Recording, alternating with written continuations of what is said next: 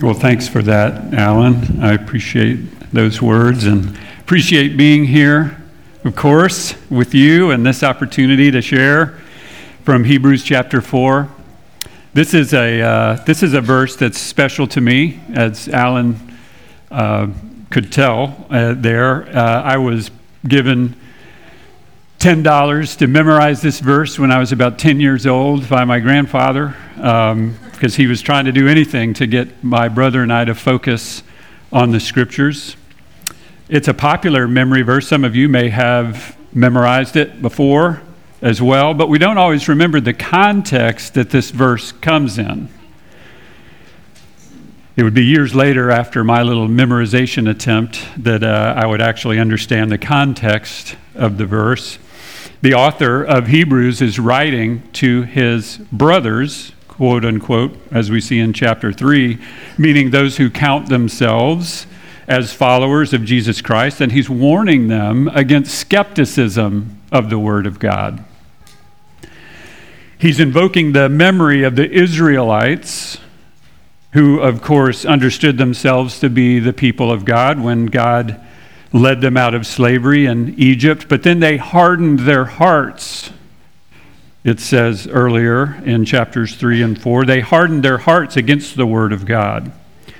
And they were therefore denied entry into the promised land. You'll remember the first generation of Israelites was left to die in the desert. They were not allowed to enter the promised land or to enter into what the author of Hebrews calls God's rest rest for their souls that awaited them in the land that, pro- that God had promised to them. And he warns his brothers now that if they likewise harbor skepticism for God's word, then they will likewise be denied entry into God's rest, meaning salvation in Christ. And so it's a warning, actually. Not just a reminder, as I thought when I first encountered it, not just a reminder that the Word of God is important, and not just a reminder that it's powerful but a warning that those who harden their hearts against the word of God, like the Israelites in the desert, will not enter into his rest. It was true of the Israelites in the desert. It was true for the first readers of this letter, and it's true today. And that's because our attitude toward the Word of God, our attitude toward the Word of God, is a very reliable diagnostic of the spiritual condition of our hearts. If we're not in full submission to the Word of God, then we're not actually in submission to God Himself. For the Word of God, warns the author of Hebrews, is living and active and sharper than any two edged sword, piercing to the division of soul and spirit, of joints and marrow, and discerning the thoughts and intentions of the heart. And no creature is hidden from his sight, but all are naked and exposed to the eyes of him to whom we must give an account. Let us pray. O Heavenly Father, may the words of my mouth this morning and the meditations of our hearts be acceptable in your sight, O Lord, our rock and our Redeemer. In Christ's name we pray. Amen. For the Word of God, starts verse 12, is living and active. The Word of God here is actually very easy to translate. it means the Word of God, the words spoken by God. Now we know that God communicates without words sometimes, He communicates through His creation regarding his eternal power and his divine nature. We learn that in Romans chapter 1. But specific revelation about God's thoughts, his law, his will, his plan of salvation from the coming judgment comes to us through words. Words spoken by God audibly to Adam and Eve, spoken to Moses, to the Israelites at Mount Sinai, through mediators, through the Old Testament prophets, as we often see in Scripture, and of course through the words of Jesus Christ, who is the Word become flesh, as we know from John 1 and Hebrews 1. But whoever, uh, however God speaks, he's always very careful to ensure that his exact words are written down accurately. Jesus himself validated the entire Old Testament right down to the very punctuation, if you remember. Later, he told the apostles that he would send them the Holy Spirit, who would cause them to remember everything that he had taught them and lead them into all truth. And it was those apostles, including Paul, superintended by the Holy Spirit, who ensured that the life and the works and the teachings of Jesus were faithfully recorded, either themselves or by their close associates under their supervision in what we call the New Testament. God cares about accuracy because when He speaks, He speaks the truth. The great shepherd does not mislead his sheep. Here at Sunrise, we join with Bible believing churches throughout the centuries that believe that the Word of God, as recorded for us in the Bible, is trustworthy and true. We express this in our statement of faith by saying that the Word of God is inspired, verbally inspired, inerrant, infallible, and sufficient. By inspired, we mean that all Scripture is breathed out by God, as Paul says in uh, 2 Timothy 3.16. And because it's breathed out by God, it comes from within Him and is actually breathed out by Him, we can say that it's verbally inspired, down to the Word. These are words that He has governed and superintended. He did not mechanically dictate the words, as, as I think we know, to the writers. Uh, they were not just mere transcribers, but nonetheless, God ensured that every word was His as He intended it to be. It is breathed out by God. By inerrant, we mean that eh, the Bible is without error in the original manuscripts, of course.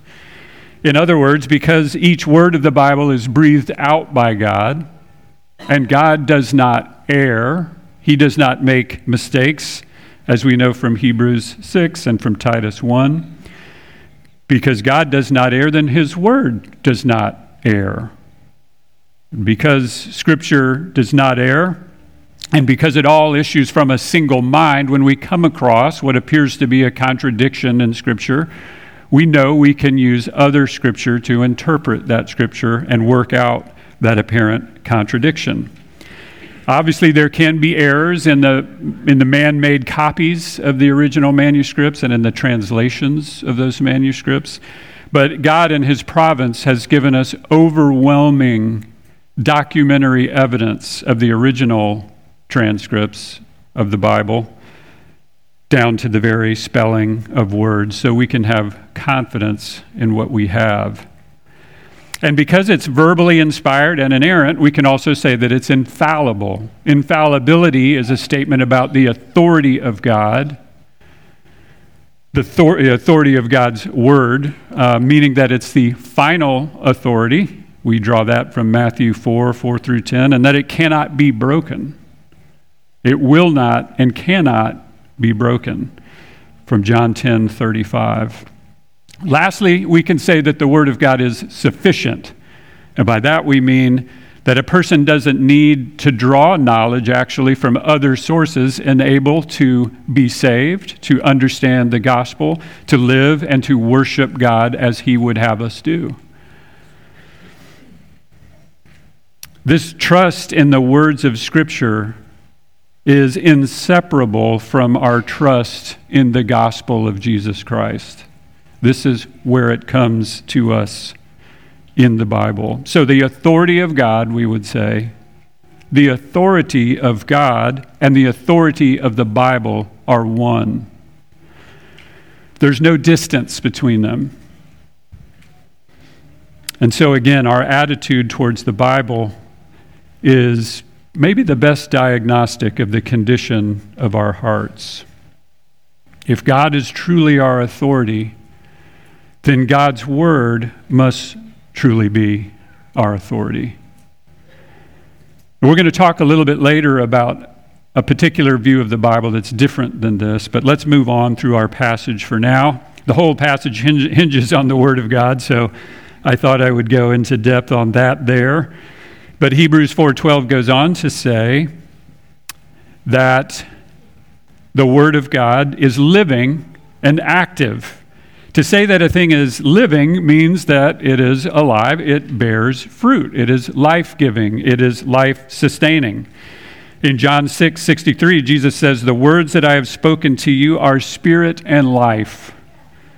In Matthew 4 4, Jesus said, It is written, Man shall not live by bread alone, but by every word that comes from the mouth of God. In fact, you might say that God's word is more alive in some ways than we are, at least in our physical bodies. 1 Peter 1 24 and 25 says that all flesh is like grass, and its glory like the flower of the grass. The grass withers and the flower falls, but the word of the Lord remains forever. So it's eternal. In this fallen world where everything's either dead or dying, the word of the Lord lives forever. God's word is not only living, it is active, it says here. The word active is a translation of a word of the word working. It is working, working to save. Again, 1 Peter 1:23 says Christians have been born again not of perishable seed but of imperishable through the living and abiding word of God. Born again through the living and abiding word of God. So it's working to save, it's also working to sanctify believers. John 17, 17, you remember Jesus' high priestly prayer, and he says, Father, Sanctify them by your truth. Your word is truth. So God's word is working to save, it's working to sanctify. Now, God's word is not only living, it says here that it is sharper than any double edged sword. The word of God is frequently likened to a sword in Scripture. The prophet Isaiah says of the coming Messiah that his mouth will be like a sharp sword. John, in his revelation of the Son of Man, in the, Revela- the book of Revelation, chapter 1, says of the Son of Man, from his mouth came a sharp, two edged sword. Some say it's described as two edged because it has a double effect. To believers, God's word is comforting and nourishing. It still wounds, but its wounds are the wounds that lead to healing. To unbelievers, though, it's his instrument of judgment, and the wounds that it delivers lead to death and condemnation. The double edged sword. And with this double edged sword, sword, excuse me, God pierces to the division of soul and spirit, joints and marrow. Now, our inner thoughts are complicated, aren't they? Our thoughts and our motivations are twisted up and intertwined inside us. They're very complicated, but God's word cuts like the scalpel of a skillful surgeon, severing and dissecting our thoughts and our attitudes, and touching off a battle within our hearts between flesh and spirit. That's the essence of the Christian life. God's word can do that like no other. Verse 12 continues The Word of God discerns the thoughts and intentions of the heart. The dis- discerns here is a word that derives from the Greek word kritikos. Uh, that's the root word of the word critic.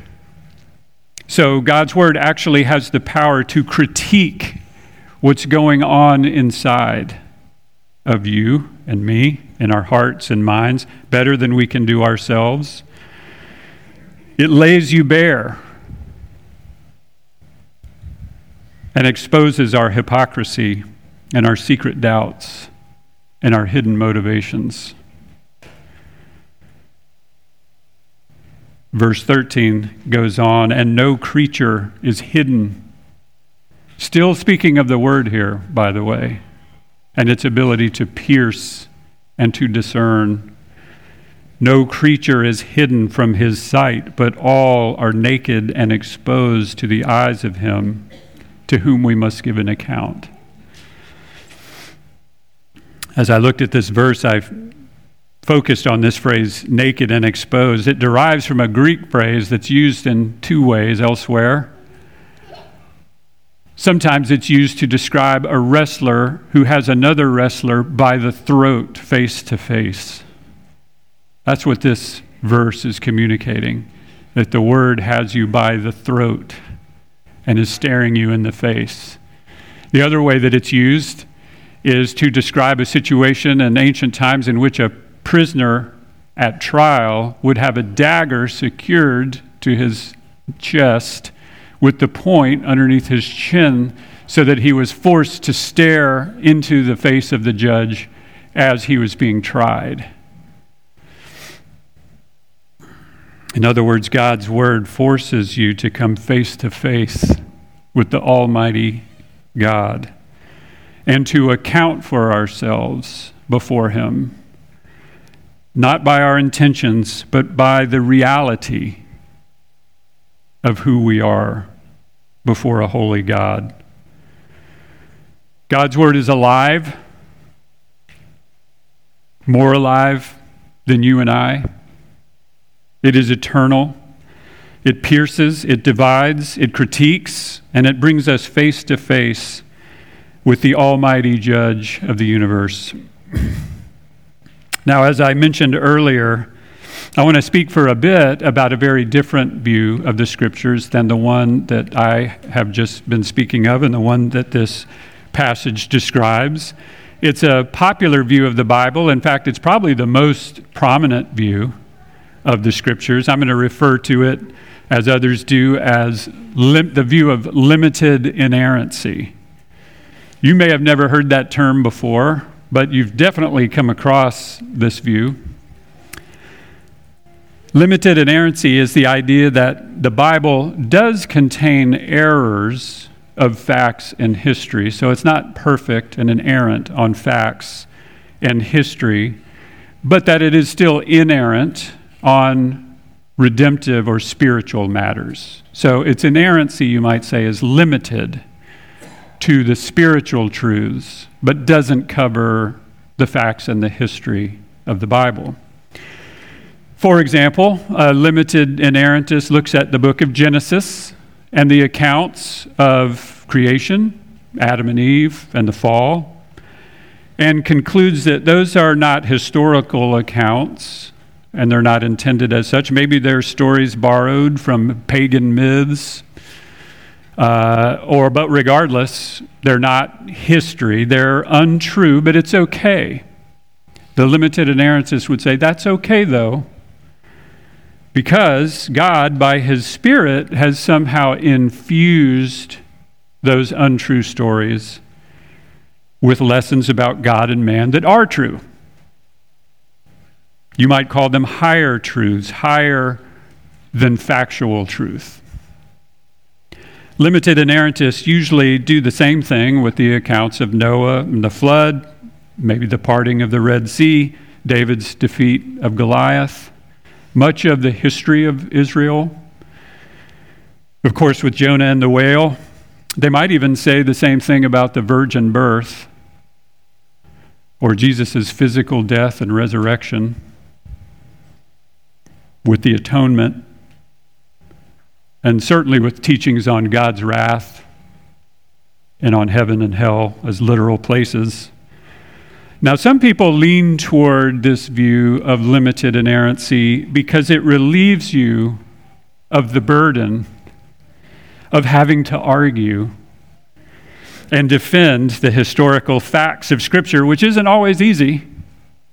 So it relieves you of that burden, and it's very attractive it's very attractive, of course, to people who are already a little embarrassed of the scriptures. Maybe we're a little embarrassed to say that we believe some of it. So li- limited inerrancy comes in and allows us to maintain that it's true still while not believing that it's factually accurate.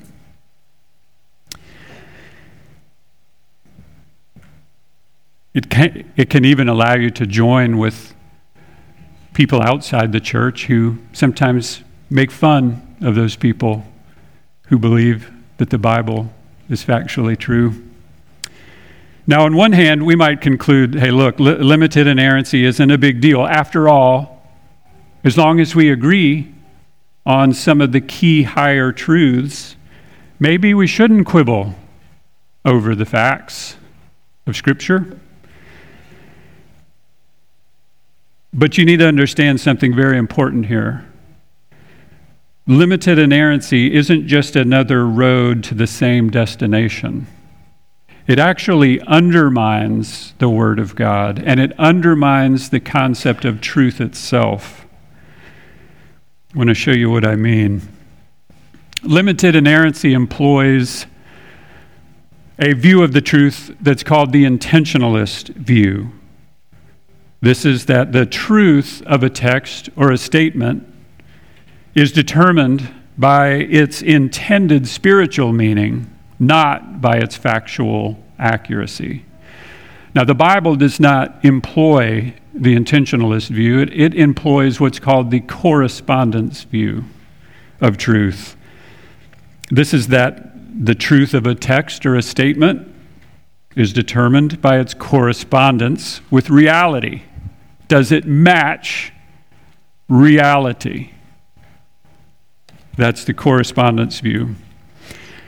Now, sometimes you hear people try to justify the intentionalist view by saying, look, this is the Eastern way of thinking, right?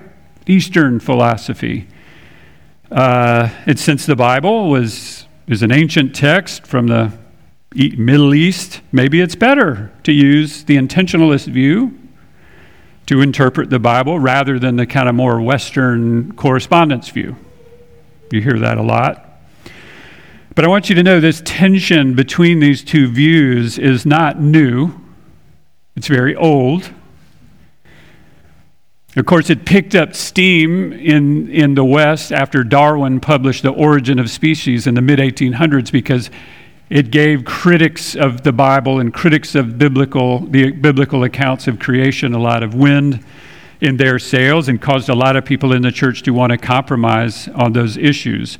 By the late 1800s, this debate was so intense that it ruined the famous Charles Spurgeon's ministry. Many of you know Spurgeon in his last years of ministry was made miserable because his own church, the leaders of his own church,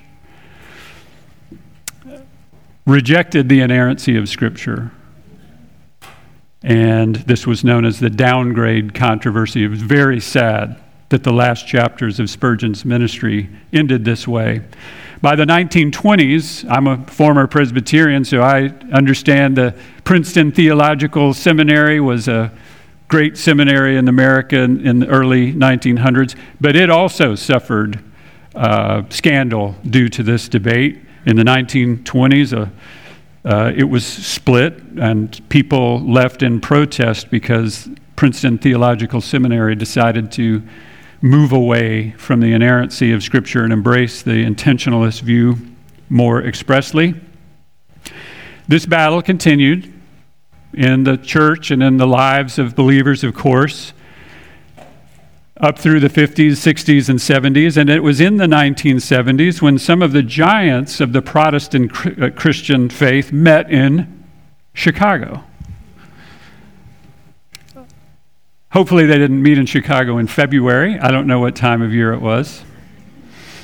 But they met there to define inerrancy more properly because people were arguing over the meaning of it because of this.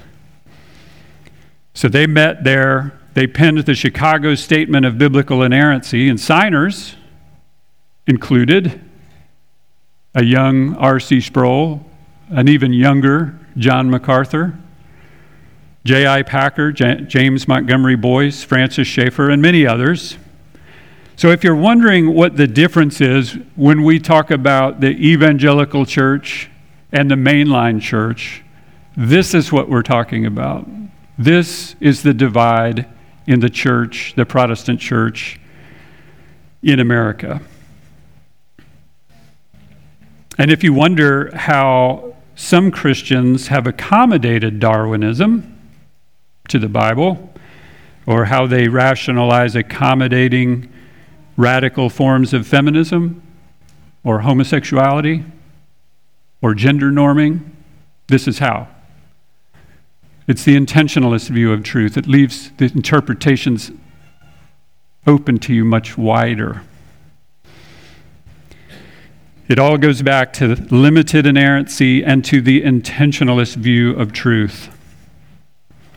Now, I want to give you an illustration of the intentionalist view of truth and this conflict that may, maybe is more easily identified with. I'm going to put it in everyday terms.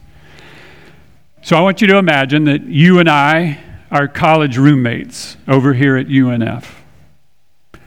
You're from around here, but I'm from Argentina.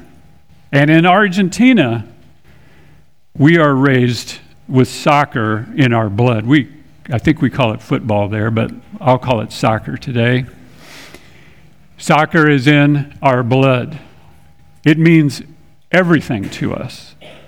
And I am more fanatical about the Argentinian national soccer team than you or any American could possibly imagine. And while we're roommates, Argentina makes it to the World Cup final. And I am absolutely over the moon. I, I have a spring in my step. I'm excited. I'm joyful. I'm bounding around and I can't concentrate. We have a big exam coming up and you're studying, but I can't study because I am so excited. Well, the game time comes and my team loses the championship.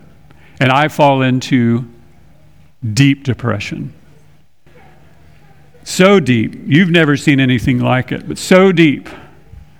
I can't get it together, and I miss the exam that you and I have had coming up. You go and take the exam, but I don't show up.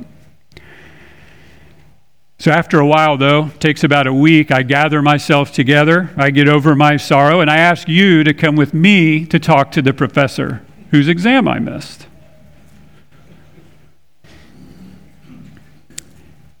we walk over there and we stand in front of the professor, and you're standing right beside me.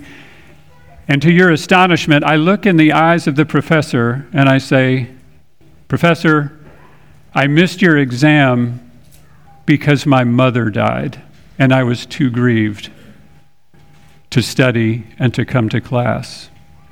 Well, the professor, his heart aches for me, and the professor gives me his condolences, and he allows me to study for another week and take the exam a week later.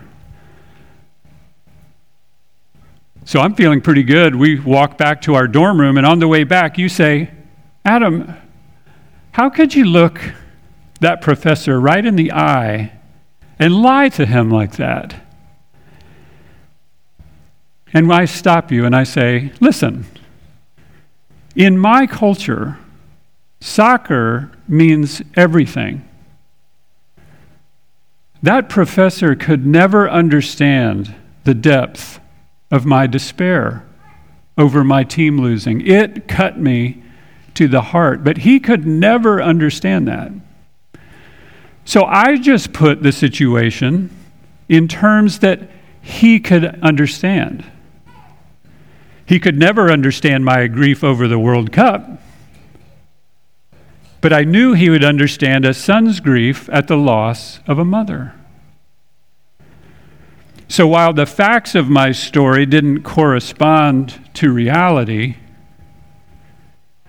I got him to understand the higher truth about the depth of my sadness. Now, do you see what I've done here?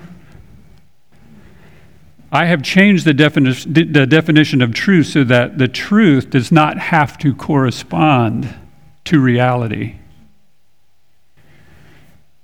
Instead, it's rooted in my intention. And in this case, my intention was to help the professor feel the depth of my sorrow. And I achieved that. So as we walk along, I can see that you're not really buying it. So I keep talking and I say, Look, I've been studying Eastern culture. You know, in the East, they view truth differently than we Westerners do. In Eastern thought, something can be true without being factually true.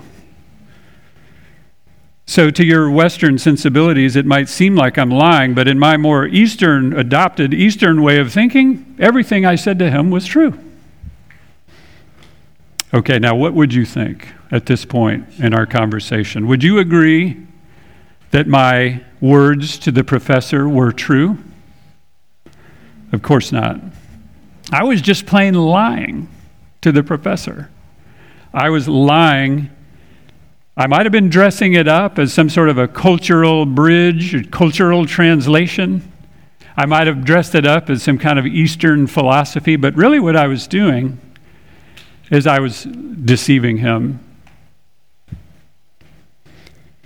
And this is the problem with applying the intentionalist view of the truth to God's Word. When we impose the intentionalist view onto God's Word, we're really saying that God is lying to us in His Word, that He presents things as facts that are not facts, and that He presents as history things that did not happen.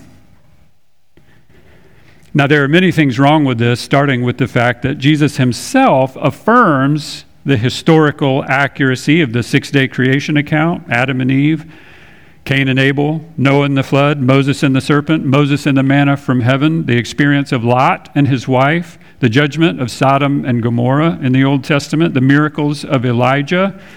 He affirms the truth of Jonah and the whale, and the reality of heaven and hell, and so on. So Jesus himself affirms the, histor- the historicity of passages such as those. And not only that, he made it clear that his teachings in many, case, in many cases rested upon those events in space and time.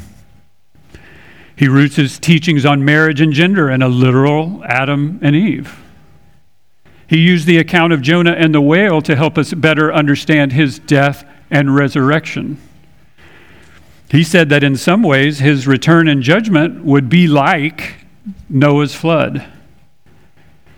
Writing to the Corinthians, Paul follows this pattern as well saying plainly that if Christ was not actually dead and actually raised in real space and time, then our sins are not actually atoned for. The author of Hebrews agrees in chapter 9, saying, Without the shedding of blood, there is no remission of sins. In other words, the historical facts of the Bible provide the foundation and correspond with the higher spiritual teachings that are taken from them. So, God in His Word imposes the correspondence view on us, whether we like it or not. You see, it's not the Western way of thinking, as some people would say, it's the biblical way. And the, the intentionalist view is not the Eastern way, it's the unbeliever's way of thinking. We all know this. People of all cultures in all times use it. Not just Easterners, we all use it when we're trying to escape the truth, when we're trying to escape the trap God has set for us with the facts of reality.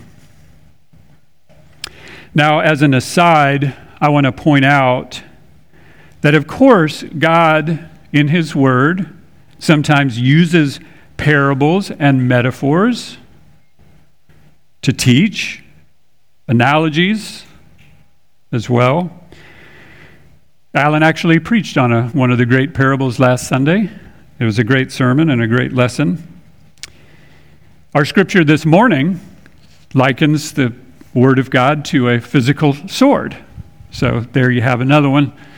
I actually just used a little parable about you and me being roommates to try to illustrate a point. So obviously, these are effective teaching tools. God sometimes uses those methods to teach. But He does not present as true things that are false. And He does not deceive in order to teach the truth. And when he uses parables and stories, he uses them not to obfuscate reality, but to illuminate reality. Not to make things less clear, but to make them more clear. And not to make them more abstract, but to help us understand how very real they are. More real, oftentimes, than we like to think. When God says his word is sharper than any two edged sword, for example, he is saying his word, his word is able to pierce more deeply and is more deadly than a sword you would hold in your hand. Not less. The kind of sword you hold in your hand will one day rust and it will dullen. It can only kill the body. But God's word is eternal and it can sentence both soul and body to eternal judgment. Matthew 10 28.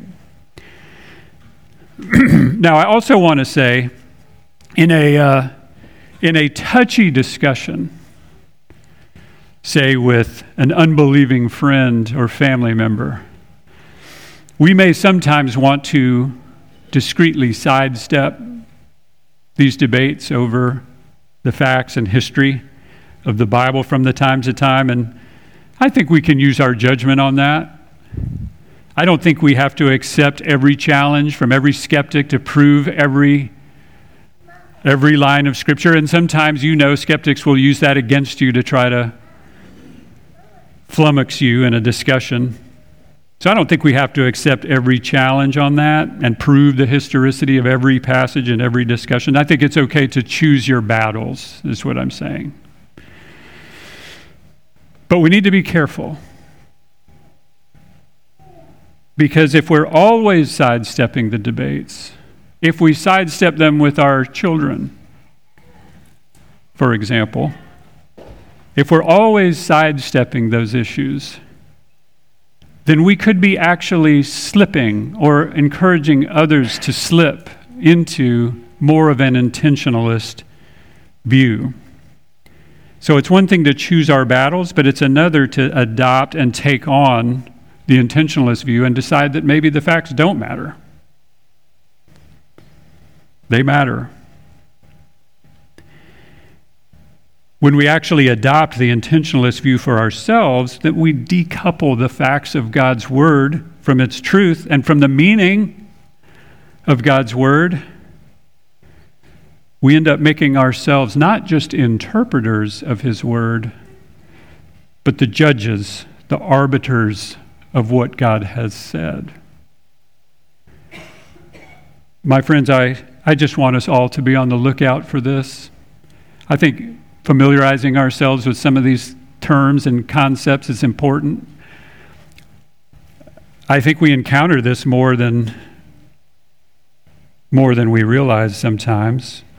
And I just want us to remember always that our attitude towards the Bible is probably the best diagnostic of the condition of our hearts, the spiritual condition. Those who place themselves above God's word as the arbiter and the judge of truth are not actually in submission to God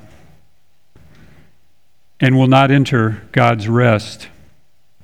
It is those who place themselves underneath God's word, who submit to it in humility. They will enter God's rest. You know, I was so uplifted recently to hear of a group of people at sunrise. I don't even know who you all are, who meet regularly.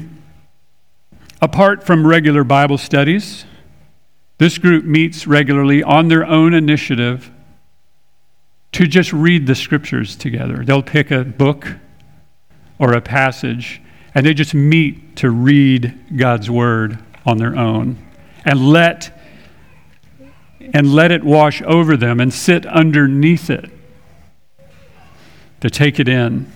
Now they would only do that because they believe the Bible is the very word of the Almighty God with the power to conform and transform our hearts and our minds. And they want to, they meet this way because they want to rest.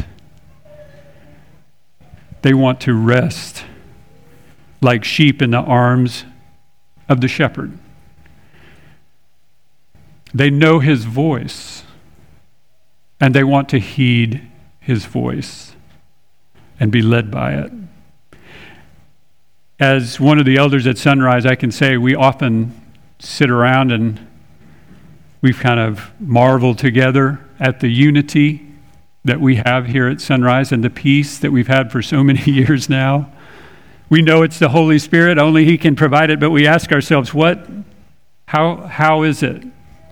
How is it that we, although we're different and have different opinions about certain things, that we've had and enjoyed this blessing of unity and peace for so long. And I think this is the reason. It's our mutual commitment to sit under the Word rather than place ourselves over the Word. It creates a bond. It creates a bond among us that's stronger than little disagreements and personal preferences. And it overrides those secondary disagreements. And it allows us to rest by the still waters and in the green pastures of our great shepherd. If you're here this morning and you're not experiencing God's rest, and his peace. Well, I want to suggest that it could be you might have the wrong view of the scriptures. And I would encourage you to ask yourself what really is my attitude towards the Word of God? It's one of the most important questions a person can ask themselves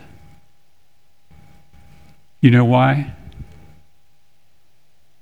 Because the Word of God is living and active. It's sharper than any two edged sword, piercing to the division of soul and spirit, of joint and marrow, and discerning the thoughts and intentions of the heart and no creature is hidden from his sight. But all are naked and exposed to the eyes of him to whom we must give an account. Let us pray. O Heavenly Father, thank you for the precious gift of your written word. As we humble ourselves before you, we ask you to use your word to transform our hearts and minds, to conform us to the image of your Son, that great shepherd of the sheep who bled and died and rose again, so that his sheep, those who know his voice, might be cleansed of sin and receive the further gift of eternal life in your presence. In Christ's name we pray. Amen.